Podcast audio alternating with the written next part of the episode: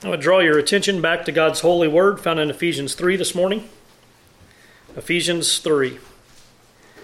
We'll be reading Ephesians 3 1 through 6.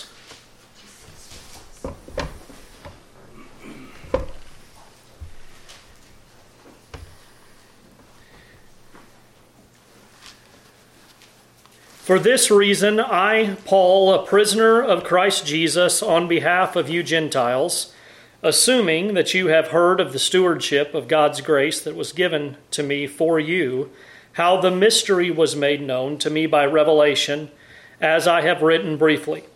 When you read this, you can perceive my insight into the mystery of Christ, which was not made known to the sons of men in other generations as it is now been revealed to his holy apostles and prophets by the Spirit. This mystery is that the Gentiles are fellow heirs, members of the same body, and partakers of the promise in Christ Jesus through the gospel. Let's pray. Gracious Lord and Heavenly Father, we thank you, Lord, for the opportunity that we have to meet together as, uh, as members of the body, the body of Christ, as the body of Christ that was purchased with his own blood, according to the will and the plan of God the Father, and revealed to us through the Spirit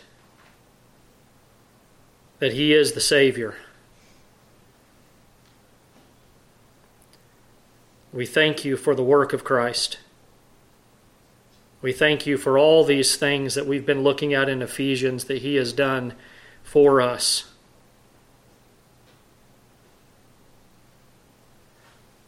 That all these things are done that we might be to the praise of your glory.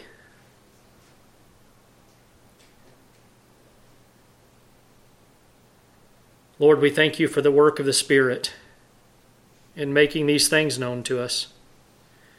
The Spirit that instructs us from your word, the Spirit that enlightens us, the Spirit who, in our regeneration, has done this, this work in us, Lord, that, that we've been made new creatures.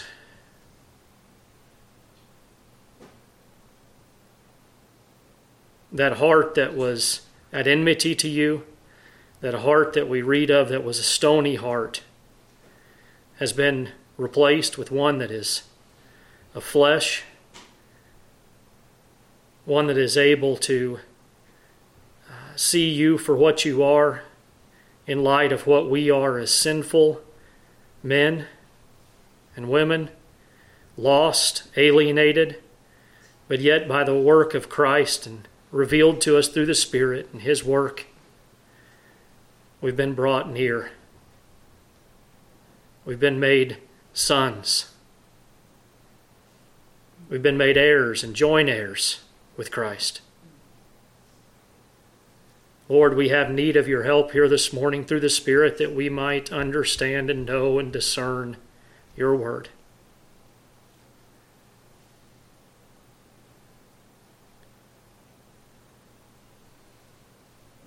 Lord, open it up to us this morning.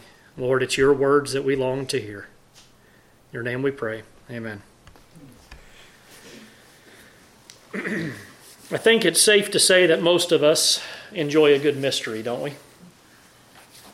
Something almost anybody can say that they enjoy is a, is a good mystery. Whether it's a novel or a movie, either one. Uh, what we enjoy so much about it is the fact that we get a chance to try and figure things out, right? That's often the case with a mystery is, you know, we start and we know there's something out here that we've got to figure out, that we've got to to uh, try and, and, and figure out what happens in the end. And we try and do that before we get to those closing chapters of a book or the closing moments of, of a movie. So we do this by attempting to use deductive reasoning or investigation. You know, uh, this is what I, I do for a living, and uh, we try and, and deduce or infer things from other things that we know. Um, to guess at or to resolve the mystery that's, that's in front of us based on these clues, once again, before we get to the point that the author reveals what that mystery is. Uh, I believe that's why we enjoy these mysteries so much, is it gives us a chance to do that. There are some mysteries, though, that are a little bit more difficult than others. Uh, more often than not, these seem to be real life type mysteries. And the solutions are difficult to arrive at by way of deduction or investigation because there are often clues and hints that are extremely obscure and difficult to see.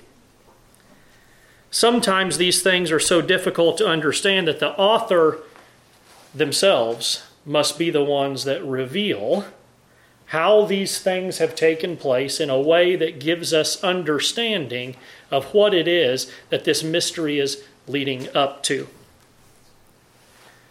This is the case, I believe, here in our text uh, that we'll see this morning, where Paul speaks of the mystery in verses 3, 4, and 5 of Ephesians 3 here. I know there are things that we've, we've talked about uh, before here and dealt with from chapter 2 in, in particular, but remember here that Paul is building upon a foundation. He is building up the structure, block upon block or brick upon brick. And a lot of these bricks make up the same wall in this building that he is building upon, giving us tidbits of this information as he goes along, unfolding for us this eternal plan of redemption as we see it in Ephesians, and what, in light of that redemption, is the case for our lives individually, but collectively as a whole as the church. So he's building this structure to show us something that is crucial to us seeing rightly the purpose and plan of God being carried out from before the foundation of the world all the way through to the end of all things when he returns and brings all things together. Isn't that what we've seen in Ephesians 1 as we've been studying, in Ephesians 2? on through to where we are now. Look at Ephesians 1, verses 3 and 4, where it says, Blessed be the God and Father of our Lord Jesus Christ, who has blessed us in Christ with every spiritual blessing in the heavenly places, even as he chose us in him before the foundation of the world. All the way through to what he declares to us as the fullness of time. Look in verse 9 and 10 of Ephesians 1. Making known to us. So, from before the foundation of the world up to making known to us the mystery of his will, ties in very well with our text this morning. The mystery of his will, according to his purpose, which he set forth in Christ as a plan for the fullness of time to unite all things in Him, things in heaven and things on earth. And then further on, through the last part of verse 13 of Ephesians 1, if you look down at verse 13, in him you also, when you heard the word of truth, the gospel of your salvation, and believed in him, were sealed with the promised Holy Spirit, who is the guarantee of our inheritance until we acquire possession of it to the praise of his glory. As we have said before, there is a portion of the inheritance that has already been abundantly bestowed upon us, given to us but there's something even yet to come. That time when these mortal bodies shall put on immortality. That time when these old fleshly bodies, with the remainders of indwelling sin that have been put in the ground upon death, will one day rise again and be made into something totally new, glorified. So we see all the way from before the foundation of the world to now till the fullness of time when Christ came, till now, until glory. So you see, Paul is building and building on what God is doing in revealing himself and making this plan known in and through Jesus Christ with the Spirit of God enlightening and revealing until all things are brought to completion. Paul is desirous that we would see these things. That we would see them, that we would understand them, that we would know them as He is showing them to us. Let me use another illustration uh, to kind of get at where, where we're hopefully going to be going today. Have, have any of you ever heard of uh, perceptual artwork? Has anybody ever heard of that? So it, it, it's a fascinating art, uh, perceptual art. The main artist in this field, he's fairly well known. I don't think I have a single thing in common with him as far as my understanding and worldview of things. To my knowledge, this man is not a Christian and doesn't subscribe to any type of biblical worldview. But nonetheless, he's an extremely talented artist. And what he does, he builds his art in such a manner that when you first look at it, it appears to be nothing more than a jumbled mass of, of nothing uh, trash, meaningless objects that are strung from a ceiling by, by wires or by strings. And you're looking at it, and all you see is this just this mass of junk. He's done this with several different things. One of which uh, everybody knows who Michael Jordan is. He took the shape of Michael Jordan's shoes through the year and years, and he's got these suspended from a ceiling at the Nike facility, Chicago or wherever it is. I don't pay that much attention to sports and stuff anymore, but uh, he's got these things suspended. And it looks like just a jumbled mess of gold plated metallic objects.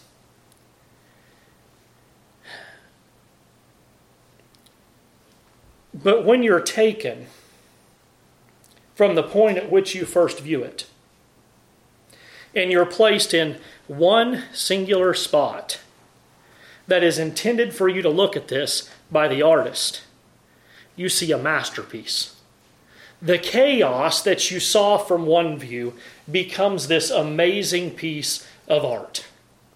It may be the shape of the United States, or in the case of Michael Jordan's shoes, when you look at it over here, it's all a mumbled, jumbled mess of, of metal, and you come over to the other side and you see the perfect figure of the Jumpman, that, that emblem that Michael Jordan uses shoes, clothes, whatever it is.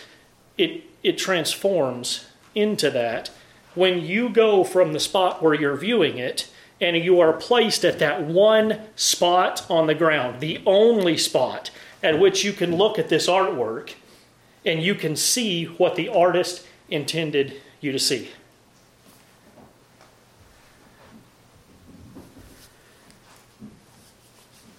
We have a great masterpiece in God's Word. And Paul is telling us this morning that he's going to reveal something about, and had revealed to him something about this mystery of the gospel, this mystery of Christ. So let's for a moment try and, and take a look at this and behold the glory of God in the plan of redemption, purposed from eternity, to bring us to the spot where we can behold the glory as it is in Jesus Christ. As we start here, we've got to back up, and I would encourage you because this is a this Ephesians is building block upon block here. If you haven't heard some of the earlier messages and want to, go back and listen to them. We, will tell you after the service or get with anybody. We can tell you where you can listen to these because it is truly building block upon block in revealing this eternal redemption, this plan of eternal redemption that God has purposed. But uh, we're going to be looking at verses 3 through 6 this morning. But I want to back up just a little bit to verse 2 of Ephesians 3 when we read, assuming, in verse 2, assuming that you have heard of the stewardship of God's grace that was given to me for you what Paul is saying is more a manner of him not saying, assuming that you have heard, but since you have heard. Paul is not doubting that they have not heard of his steward, the stewardship that's been given to him. Nor is he saying that they may have heard how this mystery was made known to him or revealed to him, but he is saying, since you have heard, And here in the last part of verse 3, he even includes, as I have written briefly. There is some debate going on that this is this as I have written briefly is regarding another letter that Paul wrote to this church, and I have no doubt that Paul wrote many letters to the churches, some of which we do not have in existence today. But I don't think that's the case here. I think what he's referring to, as I have written briefly, is that which he's already stated in this letter. He's already made known to them his insight in what he has written through chapter 1 and further, and, and much more detail in verses 11 through 22 of chapter 2, which we looked at recently. He has already written to them concerning these things, not to mention, I am sure that every person that was a recipient of this letter here at the church of Ephesus and beyond had probably heard Paul's conversion story. This was something that would have shocked the area around this, where there were a great number of Jews and Gentiles who had heard about this Saul of Tarsus, this Pharisee, a persecutor of the Jews who became a follower, excuse me, a persecutor of the Christians, a Jewish persecutor of the Christians, who became a follower of Jesus Christ. Paul then says something by inspiration of the Holy Spirit that is very important for us to understand. Look at verse 3 of our text. Carrying through the thought of since you have heard, since you have heard, or, or assuming that you have heard, how the mystery was made known to me by revelation. In verse 3. How the mystery was made known to me by revelation, as I have written briefly. The Holy Spirit is telling us here through Paul that Paul was not the author, he was not the inventor of this revelation regarding this mystery. He was not even the one to use terms that we have talked about briefly uh, just a few minutes ago. He was not the one that, by his own power of deductive reasoning or investigation, arrived at his conclusion and understood this mystery. Paul was not the source of understanding here. He says it was made known to him by revelation. Now, if anyone was wise enough or learned enough to understand the mystery, it would have been Paul. Right? We see in Scripture Paul reasoning with these philosophical giants of his day, arguing with them, debating with them, opening up to them the Scriptures with wisdom, insight. But yet, Paul doesn't say here he figured this out. Turn with me to Acts 22. So, back a few books to Acts 22. Between John and Romans, Acts 22.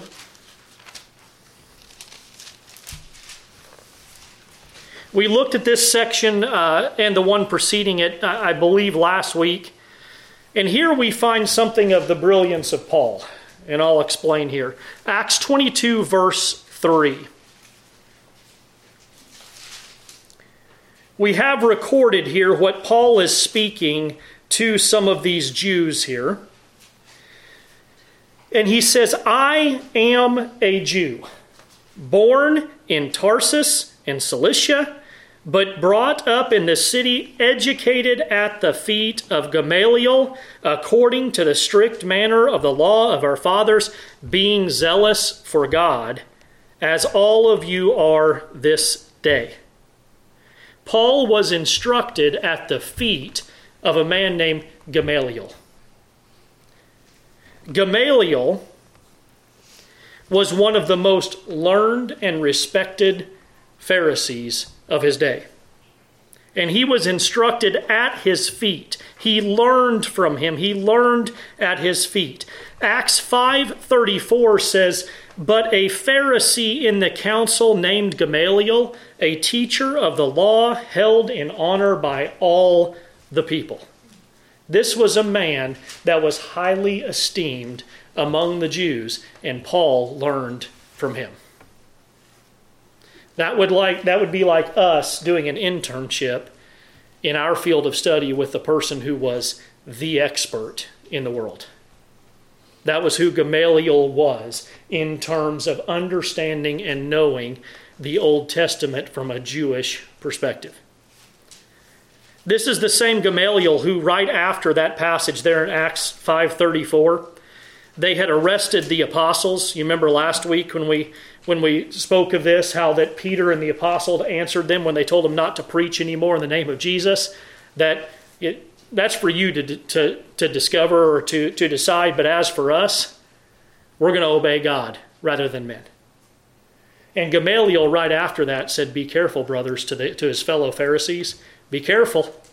There's been people raised up that have claimed to be the Messiah before, and they've all died and fallen away. And if that's the case, these men will go away too. He had some wisdom, he had some understanding to know a few things. Well, Christ died, but he rose again. This was a message that they couldn't keep quiet. But that's the same Gamaliel. And it was him it was Gamaliel that Paul learned from. And keeping with Acts 22, what did he learn? What did all of this learning do for Paul? What did it do for him? What did all of his human knowledge and insight and reasoning lead Paul to do?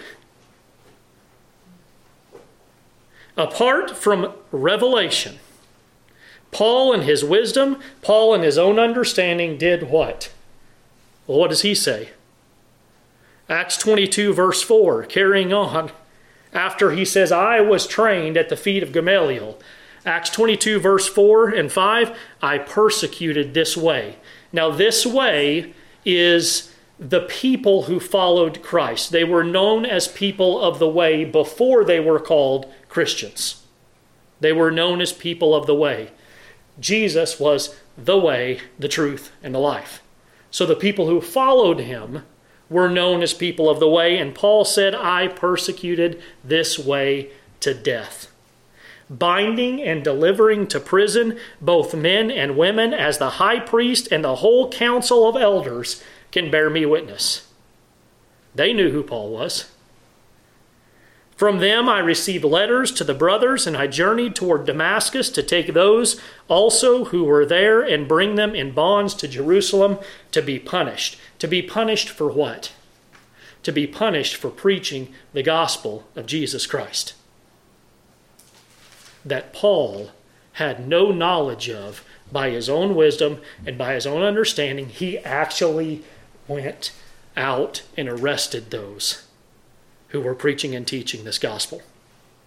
But something happened outside of Paul's wisdom and human understanding. Something happened that was outside of Paul himself. Look at verse 6 of Acts 22. We'll read through verse 15.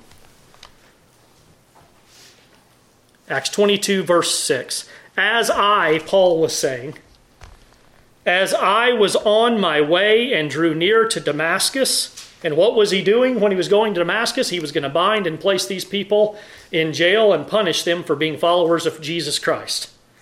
As I was on my way and drew near to Damascus about noon, a great light from heaven suddenly shone around me. And I fell to the ground and heard a voice saying to me, Saul, Saul, that was Paul's, Paul's name before we refer to him as Paul in the scripture, Saul, why are you persecuting me?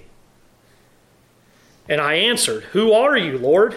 And he said to me, I am Jesus of Nazareth, whom you are persecuting.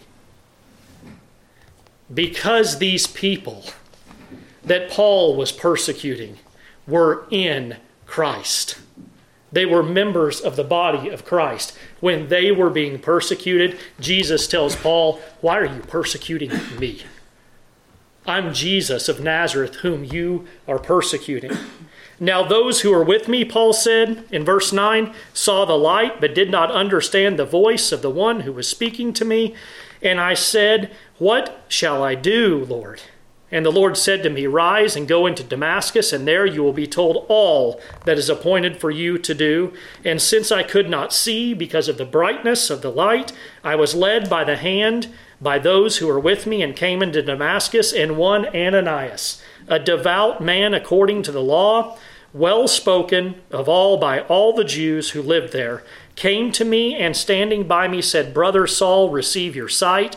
And at that very hour I received my sight and saw him, and he said, The God of our fathers appointed you to know his will, to see the righteous one, and to hear a voice from his mouth.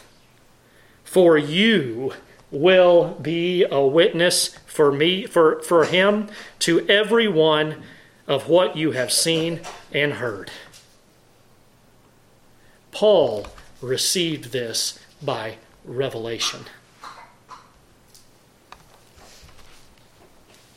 Paul saw Christ, was commissioned by Christ himself on the road to Damascus which made him an apostle of Christ Jesus to speak of that which he had been shown, that which had be, been revealed to him by Christ himself. He is making sure that his readers know and understand without a doubt that is not of him and his own wisdom and understanding. Christ struck him down blinded him to all that Paul could take in with his own eyes and his own wisdom, and gave him something else to see by way of revelation. His human wisdom did not ever arrive at the understanding of this mystery of Christ. In fact, when Christ asked Paul, Why are you persecuting me? in another place, in Acts 26 14, when Paul is talking about his conversion experience, he, we read, And when we, when we had all fallen to the ground, those that were walking on the road to Damascus with him and, and him, he heard a voice saying to me in a Hebrew language, Paul says, Saul, Saul, why are you persecuting me? It is hard for you to kick against the goads. A goad was that stick that would be used to prod oxen to get them to do their work. And he's asking Paul, why are you kicking against this? Why, why, are, why are you persecuting me and kicking against the goads? You're going against, against that which I am going to reveal to you. This is something that Paul never would have seen in the flesh. It had to be revealed to him. He then states in verse 4 of Ephesians 3,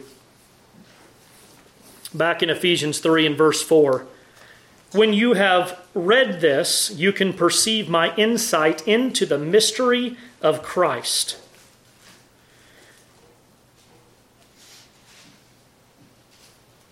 When we read what Paul said in chapter 2, 11 through 13, that we dealt with a few weeks ago, Paul's listeners and readers would be able to see Paul was given insight into this mystery of who Christ is, something that he would not and could not believe when left to his own understanding. He persecuted Christ. He didn't see Christ for who he was the Savior, the Messiah.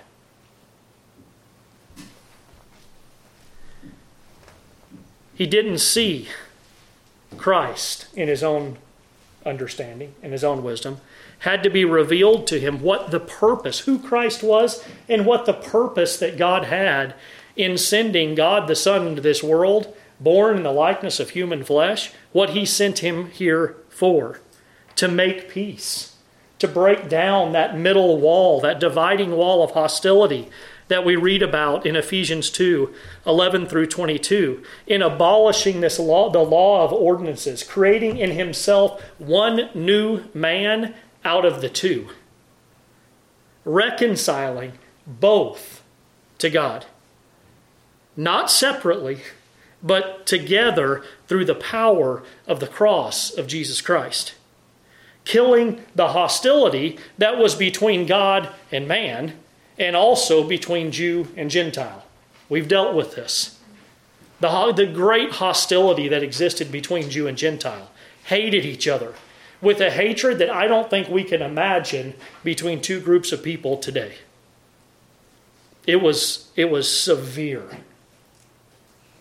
And he killed the hostility between them, reconciling them both to himself, to, the, to, to God, to each other through the cross of, cross of Christ, the insight that was revealed to Paul, the understanding to proclaim the mystery of Christ who, was, who preached peace to those who were far off and those who were near, giving access to both in one spirit to the Father. Taking the stranger that we talked about, that alien, that stranger to the commonwealth of Israel, making them fellow citizens and members of the household of God, built on the foundation of the apostles and the prophets, Christ Himself being that chief cornerstone, joining all together into a temple, into a dwelling place. The, the, the body of Christ, the church being the dwelling place of God by the Spirit. Do you see Paul's insight here? Not of himself, but by revelation. In verse 5, Paul goes on to say, Which was not made known to the sons of men in other generations, as it has now been revealed to his holy apostles and prophets by the Spirit, this mystery. going to tell us what it is here this mystery is that the Gentiles are fellow heirs, members of the same body, and partakers of the promise in Christ Jesus through the gospel. There was a veil. Remember what we read? 2 Corinthians? Earlier in our uh, scripture reading? There, there's something new for us here. There is a new covenant revelation of the plan and the purpose of God. And Paul says there in 2 Corinthians 3:14, "But their minds were hardened for to this day when they read the old covenant, the same veil remains unlifted, because only through Christ is it taken away." If you go talk to the Jews today over there in Israel, those that are not messianic Jews, those Jews who don't believe in Christ, there is still a veil. Still. Hardened hearts today because they've not had this revelation. It's not been revealed to them. I pray one day that that veil is lifted. Hebrews tells us that Christ is the mediator or the high priest of a new covenant built on better promises. A better covenant built on better promises. This hidden veil, this was hidden behind a veil, so to speak, and not made known in other generations, but has now been made known to the holy apostles and prophets, those chosen and set apart in Christ to proclaim the mystery that has been revealed to them by the Spirit. The mystery of Christ's work on the cross has made in himself. He has made in himself, in Christ, one new man in the place of two. Is that not what we read earlier in Ephesians 2 when we went through that portion of Scripture?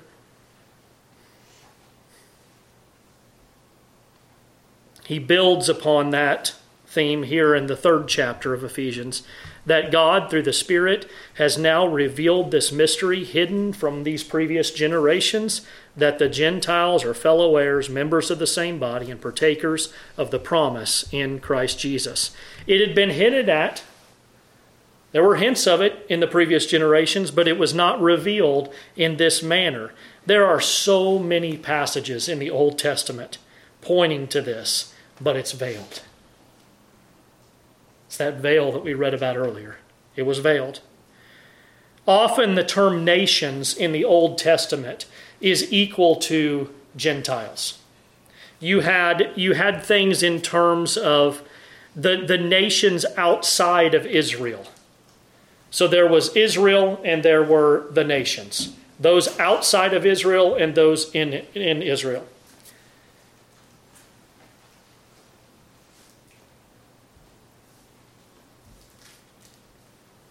In speaking to Abram, if you remember back, let's look at a few of these.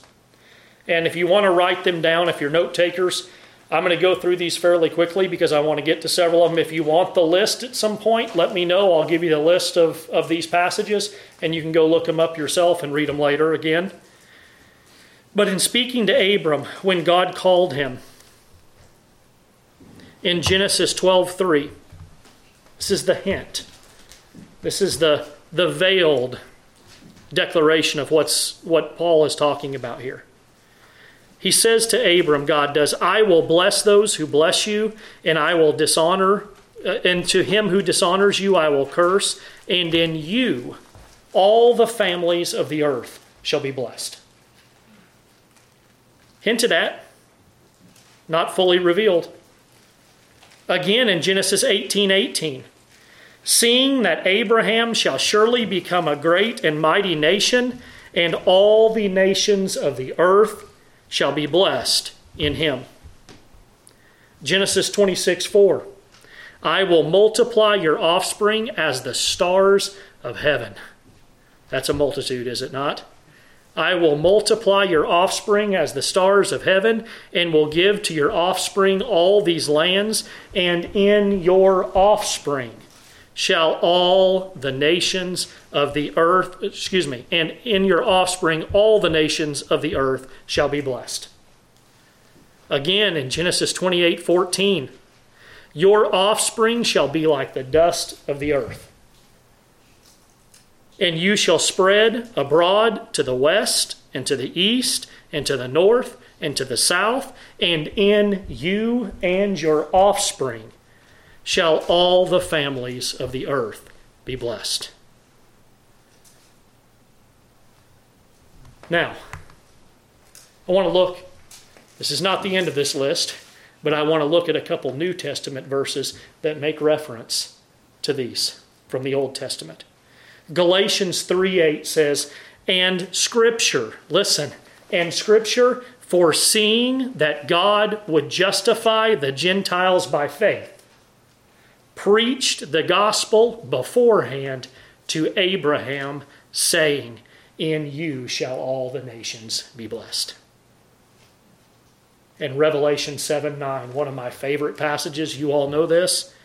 After this I looked, and behold, a great multitude, numbered like the stars in the heavens, like the dust of the earth, a great multitude that no one could number from every nation, from all tribes and peoples and languages, standing before the throne and before the Lamb, clothed in white robes with palm branches in their hands. All nations are blessed in the seed, the offspring of Abraham, who is Christ Jesus.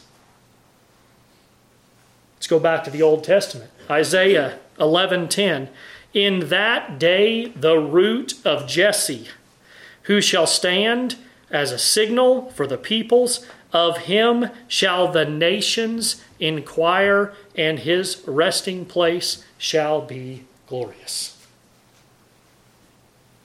Isaiah 46, excuse me, 42, 6 through 7. I am the Lord, I have called you in righteousness. I will take you by the hand and keep you. I will give you as a covenant for the people, a light for the nations. To open the eyes that are blind, to bring out the prisoners from the dungeon, from the prison, those who sit in darkness. A few chapters later in Isaiah 49 6, he says, It is too light, is it? It is too light a thing that you should be my servant to raise up the tribes of Jacob and to bring back the preserved of Israel. I will make you as a light for the nations, that my salvation may reach to the end of the earth. New Testament use of that. Acts 13 47. For so the Lord has commanded us, saying, I made you, that is, you Jews, I made as a light for the Gentiles that you may bring salvation to the ends of the earth. Back to Isaiah 52:10. The Lord has bared his holy arm before the eyes of all the nations, and all the ends of the earth shall see the salvation of our God. Isaiah 54, 1 through 3 Sing, O barren one who did not bear. Break forth into singing and cry aloud, you who have not been in labor, for the children of the desolate one will be more than the children of he who is married, says the Lord. Enlarge the place of your tent, and let the curtains of your habitations be stretched out. Do not hold back. Lengthen your cords and strengthen your stakes, for you will spread abroad to the right and to the left, and your offspring will possess the nations and will be and will people the desolate cities. Listen to how Paul in Galatians uses this. Paul in Galatians 4:27 says for it is written Rejoice, O barren one who does not bear. Break forth and cry aloud, you who are not in labor, for the children of the desolate one will be more than those of the one who has a husband. Isaiah 56 3 through 7 Let not the foreigner who has joined himself to the Lord say, The Lord will surely separate me from his people. And let not the eunuch say, Behold, I am a dry tree. For thus says the Lord to the eunuchs who keep my Sabbath, who choose the right things that please me and hold fast my covenant, I will give in my house and within my walls a monument and a name better than sons and daughters. I will give them an everlasting name that shall not be cut off and the foreigners who join themselves to the Lord to minister to him, to love the name of the Lord and to be his servant, everyone who keeps the Sabbath and does not profane it and holds fast my covenant, these will I bring to my holy mountain and make them joyful in my house of prayer. Their burnt offerings and their sacrifices will be accepted on my altar, for my house shall be called a house of prayer for all peoples. Hinted at. Amos 9:11 In that day I will raise up the booth of David that is fallen and repair its breaches and raise up its ruins and rebuild it as in the days of old. Acts 15 16 through 18 using this. After this, I will return and I will rebuild the tent of David that has fallen. I will rebuild its ruins and I will restore it, that the remnant of mankind may seek the Lord and all the Gentiles who are called by my name, says the Lord, who makes these things known from of old. Do you see do you see this, brothers and sisters? Now that God has revealed these things through the Spirit, and these things have been proclaimed, do you see the mystery that Paul is talking about here that has now been revealed? Much different than that which was expected. Much different. these things were viewed as having a veil over them in the Old Testament. Most Jews were expecting a Savior, a king who would physically conquer. Conquer the nations that had subjected them, the Gentiles that had subjected them, a king that would physically conquer and rule over them with an iron fist, demolishing their, their, their enemies, never once realizing the real king, the Savior, Jesus Christ, would come to conquer hearts and draw all men, including the Gentiles, unto himself, making them, Jews and Gentiles, brothers and sisters in Christ Jesus, making them one. They thought that any inclusion of these heathens, these Gentiles, these these out, those that are outside the faith. They thought that any inclusion by the nations would be by them submitting to them and being subject to all that was outwardly observed, never once realizing that God was creating something totally new. A new man in the place of two.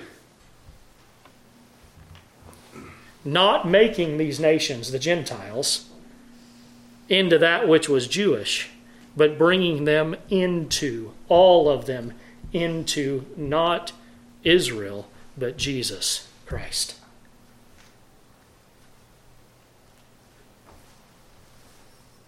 Meditate, look again, all through Ephesians 1. In Christ, in Christ in Christ over and over and over again. This is how he's accomplishing this. He's taking Jew and Gentile and putting them into Christ before the foundation of the world. Did Christ himself not say that he's the vine? Did he not? We're the branches. Unless we abide in him, we don't bear fruit. We abide because we are joined to Him.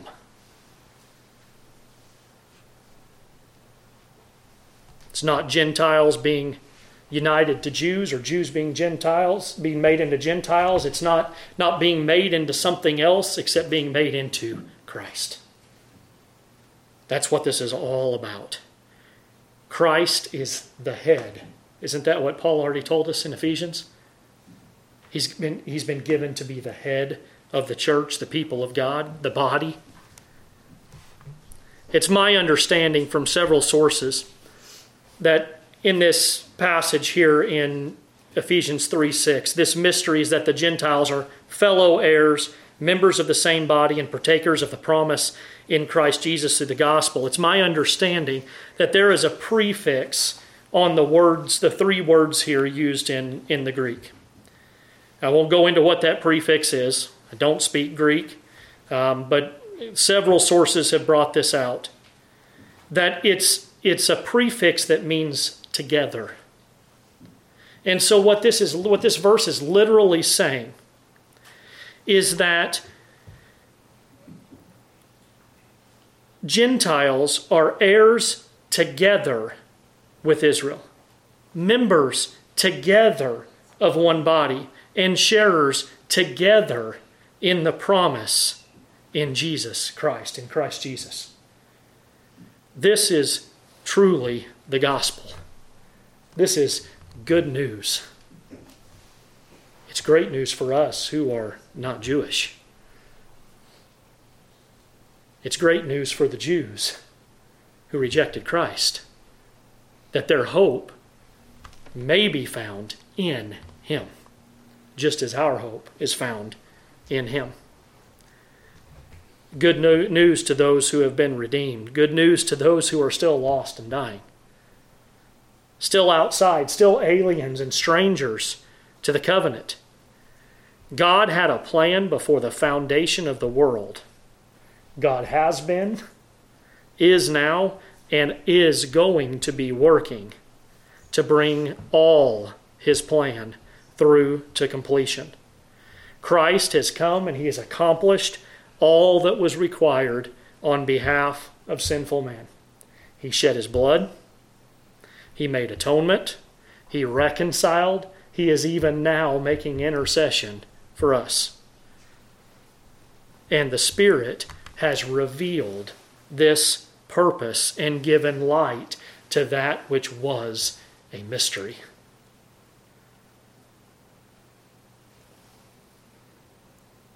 This is not something that was discovered by human intellect or wisdom.